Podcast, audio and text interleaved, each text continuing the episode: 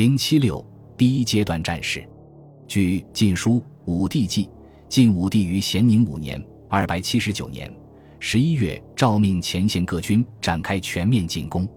由于诸军进入临战需要一些时间，加之原边界距离吴军重要城垒上有一定路程，所以到次年正月、二月才进入激战阶段。关于王训舰队启程的时间，《华阳国志》卷八载为咸宁五年（二百七十九年）。冬时有二月，训因自成都率水陆军及凉州三水湖七万人伐吴。《晋书·王训传》则载为太康元年正月，训发自成都，自建平郡（今巫山县）以下的三峡江段都由吴军控制。吴军欲先在峡中以铁索横截之，又作铁锥长丈余，安置江中，以逆拒船。而杨虎尚在世时，已从吴军俘虏口中获悉这些布防地点，所以王训舰队已有针对性措施，顺利通过三峡江段。这表明，在益州舰队的下江行动中，京、益两州保持着密切的协作。按照晋武帝战前的诏书部署，王训舰队在驶出三峡、进入荆州江段后，便开始接受荆州都督杜预的指挥节度。二月三日。庚申，王训舰队攻克江北重镇西陵，继续沿江而下，攻击两岸吴军。自襄阳南下的杜预所部，正月时已包围了吴江陵城，但一直未能攻克。杜预遂派一部兵力沿长江北岸向上游进军，以便接应王训舰队，同时又派少数兵力偷渡长江，骑兵八百泛舟夜渡，埋伏于乐乡城外。乐乡是吴军在长江南岸最重要的军事要塞，且是其长江舰队停泊基地。当上游吴军被王训舰队击败，逃入乐乡城内时，杜预所遣伏兵随之混入城内。王训舰队于八日乙丑抵达乐乡城外江面，与吴军舰队展开会战，将其尽数歼灭。吴荆州舰队统帅水军都陆景被俘。王训军与城内伏兵里应外合，于当日攻克乐乡。此战彻底消灭了吴军长江上游的水上力量，使得江北吴军孤立无援。杜预军遂于十七日甲戌攻克江陵。至此，吴军在长江上游的重要据点已全部被晋军攻占。同时，指向长江中游的荆州军、江北都督胡奋、豫州军、刺史王荣。也逐渐进抵江边，围困夏口和武昌二城。下游的扬州都督王浑、徐州都督司马昭所部也基本肃清了江北吴军，战线基本推进到长江一线。但自全面进攻开始以来，贾充一派从未停止对伐吴前景的质疑。众军既进而未有克获，贾充等奏诸华以谢天下。帝曰：“此事无益，花旦与吾同耳。”十大臣皆以为未可轻进，花独坚执，以为必克。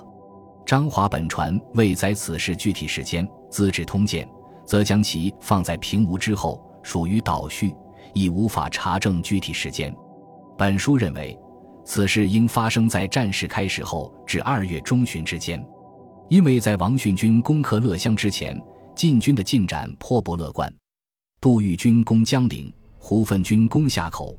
王荣军攻武昌都难以破城，司马昭、王浑两军虽扫荡江北，但临江而不敢渡，使战局有陷入拖延的趋势。张华、杜预、王训等力主伐吴者，显然承受着极大的压力。只有在王训舰队攻克乐乡后，才取得了在长江南岸的第一个重要据点。江北的江陵也在九天后攻克，战局才呈现出转机。在王迅的益州舰队驶出三峡，即将与杜预的荆州陆军会师之际，指挥权问题也在凸显。开战之前，晋武帝已经做出部署，诏书使训下建平，受杜预节度。杜预到任荆州尚不到一年，而王迅在益州经营已有八年之久。只因为杜预与皇室有亲，官品也高于王迅，才有这种安排。如果杜预在王训舰队归入自己麾下之后率部登舰，直取建业，必将建立灭吴首功。但杜预从大局出发，做出了不和王训争功的姿态。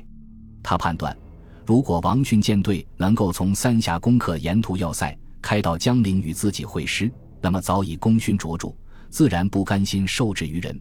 如果王训舰队无力攻克吴军诸要塞，也就无法赶到江陵一带与荆州军会师，更谈不上接受自己指挥的问题。早在获悉益州舰队攻克西陵时，杜预便写信给王训，鼓励他顺江直下，进取建业，振履海都，以旷事一事也。王训得此信后大悦，这解除了他被人抢功的顾虑，正可以放开手脚建功立业。为了向皇帝暗示这种心情，他还专门将杜预的信件转成武帝，希望武帝能让自己放手一搏。江陵克定的第二天，十八日乙亥，王训舰队开到江北，与杜预主力会师。同在这天，晋武帝发布诏书。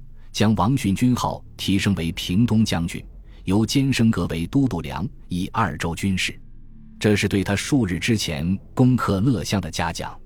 发这道诏书时，晋武帝还未必知道占领江陵的消息，但他在这天稍晚时获悉江陵已定，于是又发布一道诏书，部署继续进军的事项：一、唐兵舰队划入王训指挥之下；二。杜预军队继续进占荆州的长江以南地区。三，杜预军队中划拨一万人给王训，七千人给唐斌，编入长江舰队。四，王训、唐兵舰队继续向下游进军，占领巴丘、金湖南岳阳市，并继续东下。王训舰队协助胡奋攻下口，克城后，胡奋军队划拨七千人给王训，唐兵舰队协助王荣攻武昌。之后，王荣所部划拨六千人给唐兵，然后王唐舰队顺流攻占建业。五，由于舰队东下，贾充的指挥中心也从襄阳东移到项城，以便协调长江下游战事，特别是司马昭、王浑等军与王训舰队的协同问题。这道诏书表明，荆州方面的胜利给了晋武帝信心，使他不顾贾充等人反对。执意将伐吴进行到底。另外，这也是他了解了杜预和王训关系之后的部署。